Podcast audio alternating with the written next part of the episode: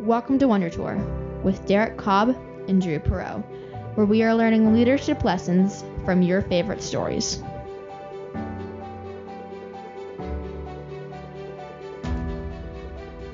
Hi, I'm Derek. And I'm Drew. And we are on a journey to become better leaders by touring fantastic worlds and inspiring lore by going on a wonder tour. We connect leadership concepts to story context because it sticks to our brains better. You can find out more at wondertourpodcast.com episode 58 of Wonder Tour. This time, we're going into Stranger Things 1. We're going to be focused on episode 5, The Flea and the Acrobat, as we start to finish out our compassion series. In part 1, we're going to talk about how we can have compassion on our peers. Now, this is really difficult, especially when we might not want to believe them or be predisposed to believe what they're telling us.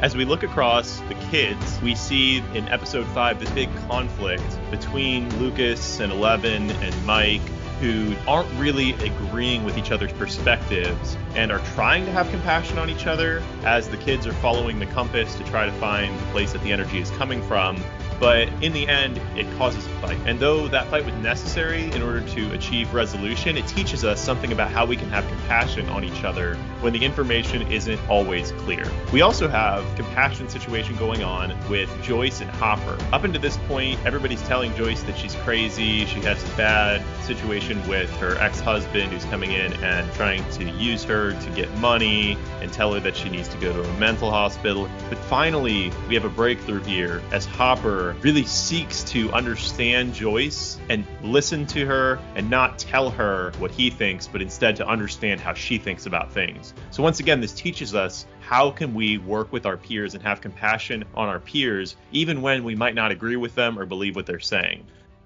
All right, welcome back to Wonder Tour, episode 58. As Drew said in the intro, Stranger Things kind of said that last time. We had the we had our little creepy voice, got our creepy voice out, even though that's not really what this show's so much about. Brian is back with us this week. Hey Brian, how's it going? Hey guys, happy to be back as always. All right, we're gonna launch into this. We've kind of got something framed up here. Drew, why don't you kick us off? So in the intro, I talked about how we have compassion on our peers. There's different types of compassion, and we've kind of looked at them holistically so far, having compassion on different individuals or just on a population, or how do we handle that as we've navigated across Batman and Thor, etc. Now we want to get pretty specific because as we look at Stranger Things, there's this clear differentiation between these layers. We have the kids layer, the teens layer, and the adults layer. And episode five is really where we see some level of synchronization between the individuals across each layer not vertically between the layers, but horizontally between the layers. So we see finally Mike, Dustin, Lucas, kind of get to be on the same page here as a result of this conflict, and they all start to believe what El is telling them.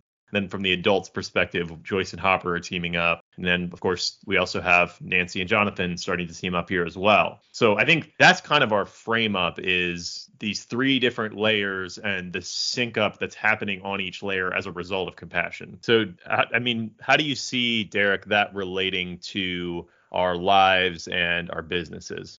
Well, I think we've we've always got people that are gonna stay in their lane. I think it is because they are. It's more convenient to be in that lane, right? So the adults are kind of staying in their lane. The teens are. Eh, I don't know. The teens are kind of fun though because the teens are a little unpredictable. I think the, the kids are super predictable. they obviously have that they're going to believe whatever even though lucas is probably the most skeptical out of all of them and that skepticism is a bit inspiring from lucas isn't it what do you think well yeah certainly the as Drew alluded to in the opening, like one of the signature moments in this episode is the kids have decided to go find where this energy source is coming from, how they can get to the upside down, and they've deduced that they can do it with their compasses, and they're trucking along the train tracks following their compasses. Lucas is the one that figures out that El, with her powers, has been messing with the compass headings and keeping them from achieving their goals. And that precipitates this conflict among the group that sort of breaks up the team a little bit. But Lucas is he's not only the skeptic, but he's probably the most realistic or at least fanciful of the group. And so he's able to notice the details of what's actually happening around him and call it out. And what that identifies is that although they they all thought they had the same high level goal, they kind of weren't really agreed in how they were going about it, and it precipitates out a lot of the conflicts that were already there. In particular shows that El was in her own way exercising compassion by trying to keep them from getting to the dangerous place. Right? She says this is not safe, but she doesn't know how to do it skillfully. They don't know how to process it skillfully, and so it turns into a scuffle and a dispute that sort of breaks up that party for a little bit. Well, I think this brings up something interesting, which is as we start to get to the end of this compassion series, compassion is really tricky. We keep coming up with that, right? It's so hard to find the line of compassion. And that's what we talked about in Obi-Wan was the line between compassion and wisdom and how it's so freaking difficult for him to find that line sometimes because he wants to do the right thing what or what seems like the right thing in the moment. He wants to save the person, but is that really what having compassion means? And I see a lot of that here too. And I think the point that I want to make is that having compassion on somebody, it starts with a feeling and a thought towards that person, but that's not enough to just think, I want to do what's best for this person. We have to actually make that actionable by processing it through all these different models that we've been working on on Wonder Tour and external to Wonder Tour as well. All these different mental models that we have, right? Well, I think there's there's something that's interesting here that you're as you're talking. This always is the way it works it's that as we become an adult and we are using all those models, and I think this is the paradox of having more models, that you become more refined and you are much less likely to do what Lucas has done in this other scene. And I find it interesting that with the kids, when he does that, that's forgiven much more readily. And I think adults have a lot harder time forgiving that. However, they should right? They should readily forgive ty- uh, that type of a situation. But I think it's very interesting that adults are rarely raw and they're rarely forgiving, and kids are frequently raw and frequently forgiving. Who is more likely to exhibit compassion? And we have statistical data here in this episode. so I do want to say there's a number of data points here. But what do you guys think about this raw versus refinement and how it inhibits compassion? No, that's really great. That's a nice way, nice angle to take on it because what we're seeing is we've talked about on some previous discussions, you know, the adults senior people in an organization, experts in a field, can get very attached to their worldview. One of the things that being attached to worldview or being very sophisticated or expert in your worldview does is it makes you able to synthesize information very quickly, fit into the right place, and decide how to act. One of the other things that it does is it sort of blunts your curiosity and it makes you predisposed to view the world through the lens that you already understand. Kids who are, by definition, sort of still building their worldviews are much more able to adapt new pieces of information and much more able to recover from disruptions to it. So I think, yeah, exactly as you called out, we see that sort of play out here where the kids are all in on there's an upside down and it's just like Dungeons and Dragons and Will's still alive and we got to go take care of this, right? They're very easy to adapt to those things, but they don't necessarily have the tools and skills to go out and execute it. And they don't necessarily have the organization to go out and execute it. Whereas the adults have a much harder time. The, you know, Joyce has everybody in the episode is expressing compassion for her, but not aligned with her goals. It's really sad that this happened to you. But anyway, you have to get over it because Will's gone. You know, they don't buy into her unusual worldview at a variety of extreme ways. And Hopper only does because he goes out and gets his own experience. Like he doesn't just listen to her and say, Oh, I'm going to decide to believe you. He approaches it from his own angle and goes and has a traumatic experience of his own and goes to the lab and finds out that his place is bugged. And then finally, he's like, Oh, yeah, you were right all along. It was bonkers, but actually, you were right.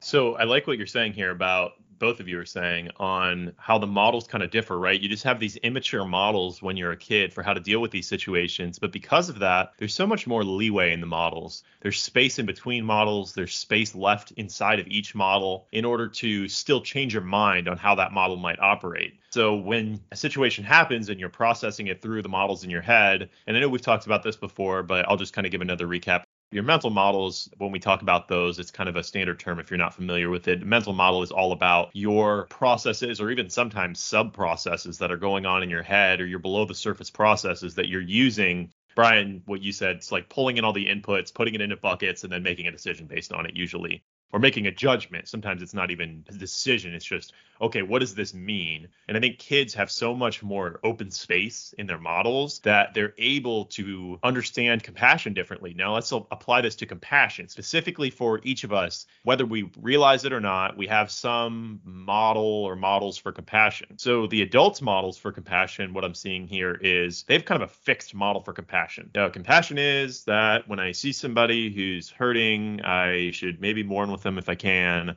and I should maybe give money to the poor or whatever. You know, I know those are good things.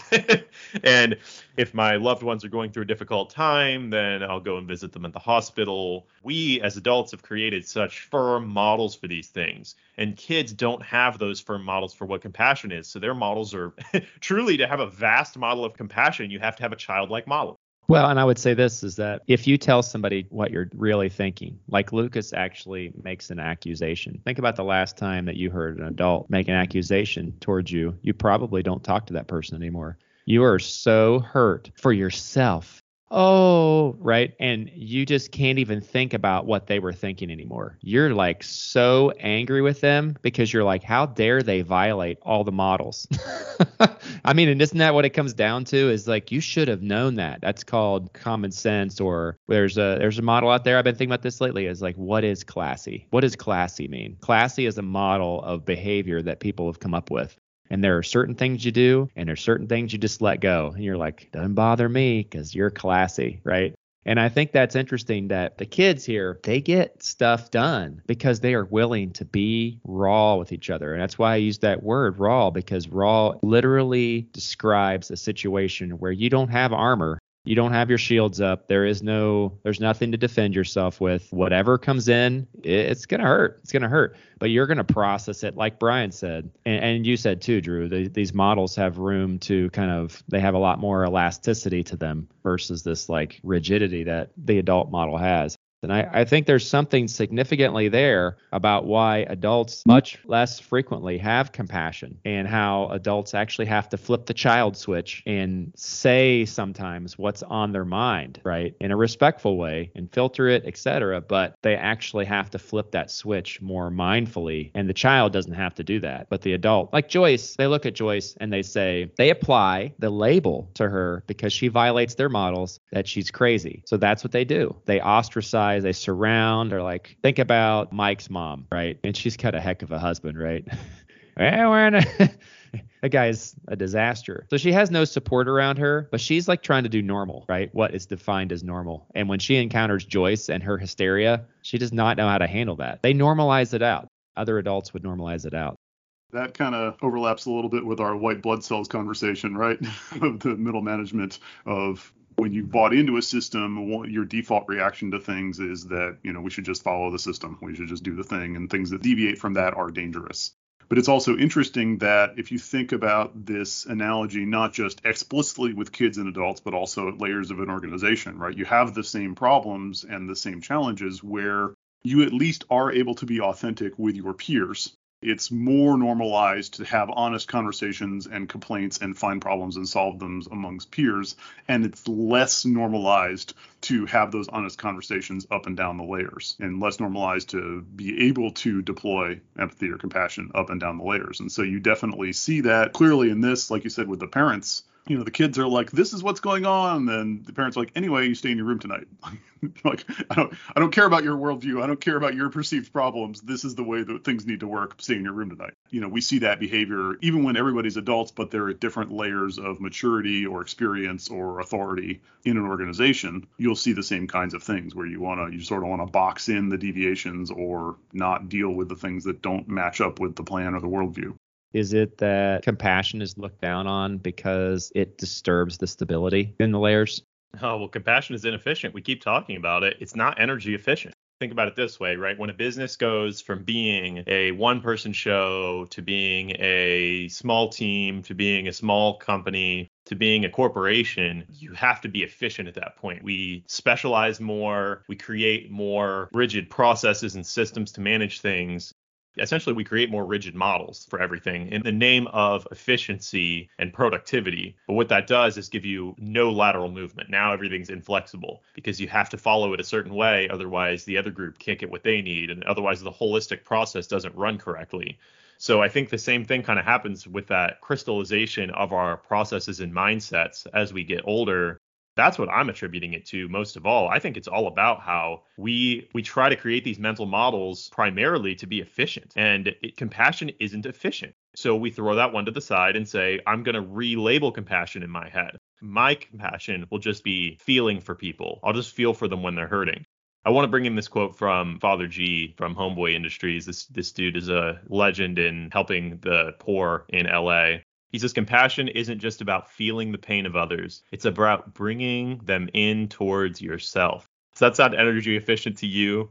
When somebody's in pain, when somebody seems like they're having a mental breakdown, to bring them in towards yourself? Well, I love that you brought energy into that, right? Because that actually it actually calls right back to this episode. If we think about the things that are happening all around us that we don't see because they're in a different, you know, different version of reality that people are experiencing that we're not, or that you know they're a piece of the world that we can't understand or digest, just as they say that our physics teacher decides to tell us in this episode, right? You know what it takes to get to that space and understand it is a tremendous amount of energy. It is not a trivial task to punch through not just layers within an organization or a culture, but actually to the different worldview. Well, let's if we're gonna go to the business dimension here, I should say business universe. But let's talk about the fact of what is that energy. Right. A lot of times it comes in the form of questioning and answering. And you usually get more questions. For instance, why are we having this meeting? You're not even in my area. Right. And then you are forced to explain the linkage. But you use this, you do this, right? I also do this. Oh, well, that's not exactly the same. Right, but it's it's like 90% similar. So that's the energy that, you know, you keep having to explain some of the, oh, what's the purpose of this? Why are we doing this? What's the purpose of this? There's so much of that because they want to continue to operate within that space, right? And you're here, you're like, I'm here from another layer, right? And you're having to put that energy into it. And it's a lot of explaining, isn't it? Isn't that a lot of the energy? I think when we're talking about helping somebody that maybe is not in the same circumstances that you're in, I think a lot of that energy ends up being about, well, I don't know for sure, but it's almost like it's hard to relate. So I think there's a lot of energy tied up in how it's hard to relate. You can't find a common topic. You run through the weather. What's after weather? What do you guys think? Oh, that's okay. So let's pull into the moment here. We're at the top of the mountain now, Derek, because where you're getting to here is how do we relate to each other? How do we understand each other in the midst of this kind of chaos in terms of information that's available? We picked episode five specifically because we wanted to talk about the moment where Lucas realizes that Eleven is messing with the compasses and leading them in circles this causes the major conflict of this episode where the kids start to well outside of dustin they all start to kind of get in a fight with each other as kids might do. And so again while we're trying to take childlike wonder here we're not suggesting that we fight like children necessarily. As adults we have different models for fighting as well and those models are a little bit more effective. As we get into this one this moment here i think it's so interesting to think about lucas is just not thinking about the other kids right? He's just like 11 is you know his model in his head says she is lying to us. You know she's saying she's helping us but she's not. And that's all he can see. And on the flip side of that mike is like but i can tell 11 is good. I know she's good. I've seen it. That's all he can see. So he just trusts without seeing at this point. and then 11 is just like she's trying to have compassion on them. She's trying not to let them find the lab, but at the same time, she doesn't have the, you know, she doesn't have the background interpersonal experiences with kids to know how to deal with it. And so she just blasts Lucas basically because that's all she can think to do. They're all coming from their own perspective. They all really want the same thing in the end, but they don't have a good way of negotiating it. And so when they go to have compassion on each other, they miss the mark entirely. The only one I would say who even comes close to the mark, if we're using the mark as really to bring people closer to ourselves, it's not about just feeling their pain, it's about bringing them into us, is Dustin, because he's the one who's trying to resolve the conflict. No, that's awesome. And it's so these you know these guys are set up really well as kind of character archetypes right they've got different strengths and different weaknesses and they make a pretty good team when they can get around to being a team but we can all I can in my head very easily imagine individual moments in my life, in the last week, in my career, whenever, when I've been all of those characters, right? I've been the character with superpowers who has no idea how to relate to other people and help them with what the stuff that I know how to do. And I've been the character who's like, why doesn't anybody else see what's going on here? You guys are all idiots, right? And I've been the character that's like, I think we definitely want to go over there, but I don't have any idea how to do that. Can one of you use your superpowers to help me? And I've been Mike, who's just like, I trust that person. We're going to do whatever they say. I've done all of those. And I think recognizing which one of those states you're in in a moment and recognizing like who the people are you need to fill out your party. You know, I mean, we need a tank, I need a thief, I need an archer, I need a healing mage, I need all these skill sets, right? That's really powerful is that sort of recognition of you know what role you're able to fill and which of your peers you can pull in to sort of round out round out the party or round out your abilities. And to recognize that the whole when you do that they're not all going to have the same skill sets and viewpoints that you do right at the moment. And so like you said developing those conflict resolution skills that don't involve force pushing each other across the junkyard be good that's perfect, Brian. I love that. I think that's really great to be thinking about how you can fit into different archetypes in different moments. And also recognizing that you may not be able to fill up the Dustin bar all the way, right? Because you may not have that gift. You may not have the pure Dustin, you know, gift. However, you can still aim to have that overall composition and and understand how they interact is really key to compassion because you can say, "Hey, there's a Dustin. I need to have compassion on him. I know what that is like to be a Dustin." I think it's there's something there for sure about studying these characters, studying archetypes, and then starting to notice when someone tends toward a certain archetype. And I think that does help bridge the compassion with a peer when you just met them. Because, and I hate that, you know, it's not stereotyping. It, I don't think it's stereotyping. I think it's literally reading the situation and saying right now at this person's stage of development they are at a lucas stereotype. And i can understand that. I can understand how a lucas would operate and also how they can break out of that too because we have neuroplasticity right? So the reality is we can we can change. And I, I always try to keep that in mind. And i think that does enable compassion because when you can have a vision for people, right? You you know where they're at now and then you can at least make a guess. You just have to make a guess out of your best goodwill where that person could go in the future. Am I wrong? That's absolutely right. And all models are false, but some are useful, right? If that set of mental archetypes helps you get more quickly aligned with someone to the point where you can have a conversation with them or listen to them or get them what they need, then it's helpful. And it's a, you know, it's a really good way to avoid assuming that they're like you or assuming that they're in the same state of maturity or understanding or worldview that you are but it's maybe insufficient if it's going to be an ongoing relationship you also have to from that basis then listen to them and try to adopt some of their worldview as well and make sure that you understand the nuances of where they might not conform to this mental model that you started with. It's a great starting point, right? It's a great way to make sure that you aren't anchoring to yourself, but you're anchoring to where they might be in their life cycle or worldview. But it's also a it's also false but possibly useful. So I, I, like that way of thinking about archetypes when you're in a new relationship or when you're just trying to quickly digest how to navigate a conversation. That's really cool. Brian, you said it's false but possibly useful. Derek, you said that a different way. You said the neuroplasticity is still there, so it's there's still potential for change. That's the critical part when you're trying to figure out who somebody is just remember a lot of times you're not figuring out who they are. You're not going back and looking at their whole life history and their DNA and everything else. You're seeing who they are in a certain situation. So, situationally, you might be able to create a useful model. We should always be considering that that model was useful for that situation and maybe is informative for other situations, but it should not just be taken verbatim and used in every situation. Just because we were able to get somebody to buy in on our side, you know, invest in our project or whatever, in this situation doesn't mean that the same exact thing is going to work in a different situation with that that person. So I just want to bring in a personal example here that I think fits in well here. So the other day I was just sitting down with a guy talking about life, understanding things, first time ever meeting him, maybe talk to him for 30 minutes. He was really open and vulnerable about the things that he's been through talking about how he was in a tragic car accident. The car went off the road, uh, you know, caused him to be in the hospital for a while. Just a tremendous amount of empathy there, just hearing his life story. And then we get to this point, which felt a little bit like Stranger Things, where I see that he has a dragon tattoo and a dragon necklace, and he starts talking about dragons. He's like, well, you see, the thing is, dragons are real and they're just misunderstood. They're not about killing people, they're just territorial. Humans are just going in on dragon space, and when humans go into dragon space, they should expect to get burned. It really threw me for a loop because we were having a very grounded conversation to that point, and then suddenly he came in from left field with, "But let me talk to you about dragons, man, because most people don't believe in them, but I'm here to tell you, dragons are real."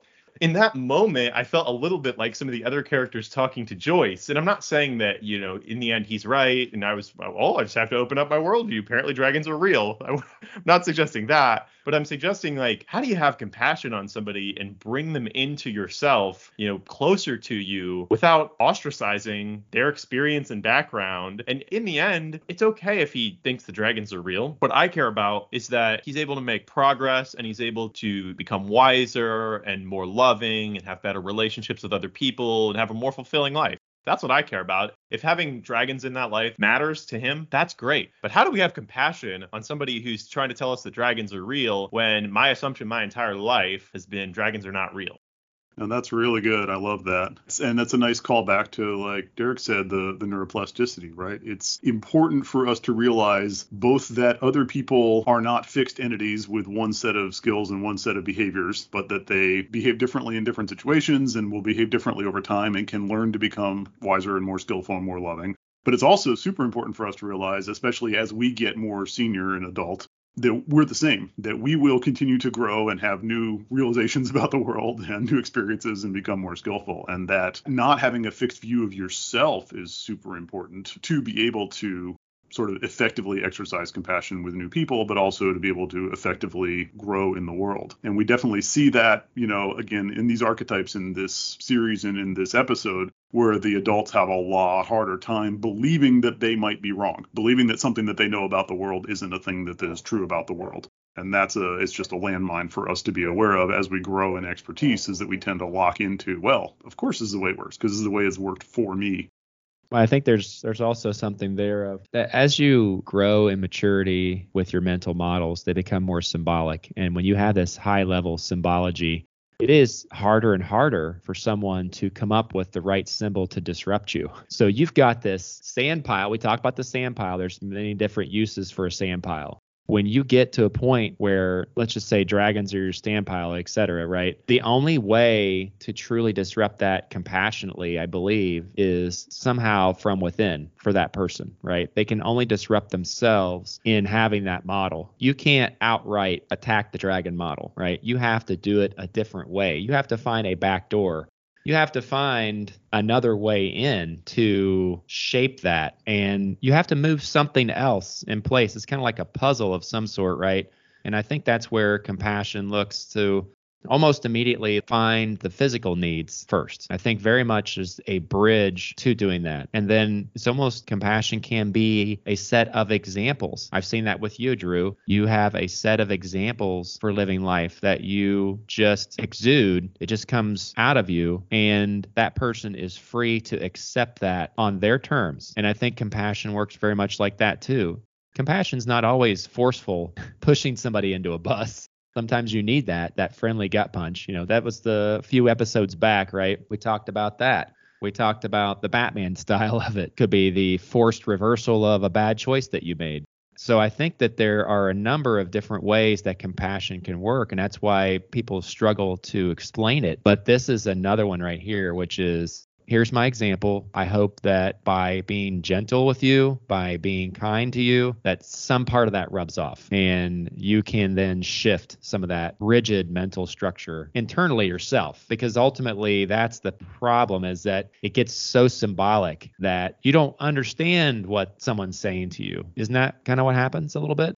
Yeah, it comes in and it's Oh, and this is where we talked about in the Batman episodes the flipping the burger analogy, right? Or flipping the pancake. You come in under and you subvert expectations and you flip it on the other side. You don't attack it from the top. You don't slay the dragon with a sword. You come from a different route. And if when we subvert expectations, if this is our model for change is that change happens through compassion whoa that's going to be a whole lot different than change happens through speaking engagements change happens when we have compassion on people and through that somebody sees that their model is wrong right? It's, it's not a head-on confrontation between models. I think compassion says let me show you. If, if you really want to be compassionate on somebody you have to show them. You cannot tell them. It's just useless to tell them. And I want to tag on to that with one of the lessons of this series and, you know, in different flavors of it in this episode, right? Is that one of the goals there is not compassion is I'm going to show you that you're wrong, you know, or change is going to happen because you're wrong and you're going to become right change is going to happen because we're going to converge on a worldview and together we can go accomplish something. The purpose of even talking about compassion in this context is not to just go around the world fixing people's problems. The purpose of compassion in a leadership context is we can't be aligned on the same goals and working together effectively unless we understand each other, unless we share enough of our worldview that we can act skillfully together. And in this episode, we're starting to see it converge in some layers and diverge in others, but everybody's struggling to get to the same worldview. And maybe that'll be a nice segue for the next episode, where at some point, the layers are going to have to come together and sort of align their worldview as align their actions. But we're not there yet. These characters are all still trying to work out their interlayer disputes and relationships. I think that's a good place to leave it. I think we've clearly defined challenge with compassion as it applies to peers. Appreciate your guys' viewpoints today. Next week, we're going to be hitting Stranger Things again in a part two. And as you know, our part twos are deeper dives into the topic and the concepts. And we're looking forward to that. And remember, character is destiny. We'll see you next time.